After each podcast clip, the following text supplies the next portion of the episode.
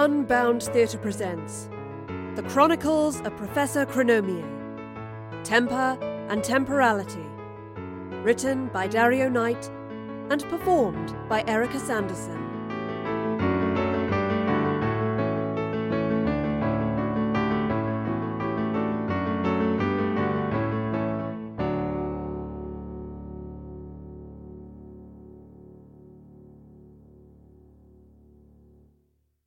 Epilogue 18th of July, 1817. All was still in the frail woman's room. No more wafts of summer breeze disturbed the curtains, and the intense sunshine had been dampened by the clouds. There was something perpetually grey about the room now, where once the sunlight had illuminated every colour and made it shine. Now all that remained were the dull hues of the wooden furniture and plain walls. Lying in the bed, the woman's breathing had become calmer, but still arduous. A faint rasping was all to be heard in the room as she struggled to draw air into her lungs. Her mind was similarly subdued. No more phrases erupting and devolving into fine words of compassion and insight. No more album of fond memories. She could hear the door as it opened. Though her eyes were still unable to discern who had entered, Something about the figure brought colour back to her thoughts, and a feeling of ease grew in her as the visitor knelt beside the bed. It was a woman. The timbre of her breathing was so familiar. She felt her lean close. My dear Jane, she said softly, it is so very heartening to see you again.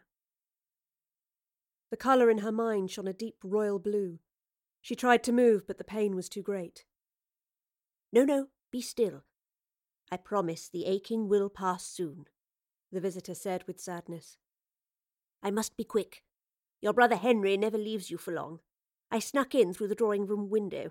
May have smashed a vase. Sorry about that.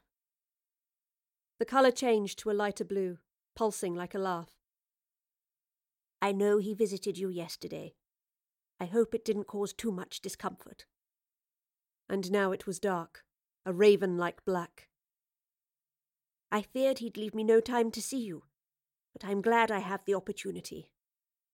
I believe this is yours.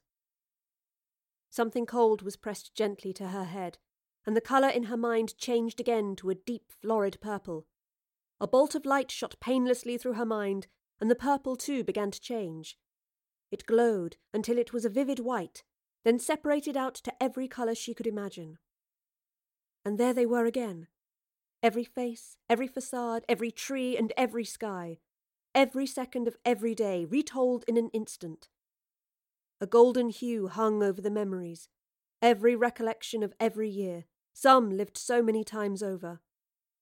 The tingling sensation on her forehead subsided, and just for a moment, she breathed easily with the vibrant patchwork of memories filling her mind.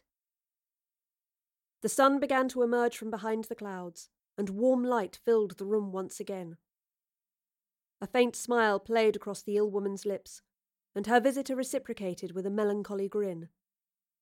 She regarded a clear glass medallion in her hand, and then placed it in a pocket of her battered frock coat. It was time to leave. Farewell, Jane, she said softly before rising to her feet. She held her gaze a few seconds longer, and then turned to go. As she pulled the door gently closed, three words followed her. Thank you, Elizabeth. Professor Chronomier closed the door and walked quietly away.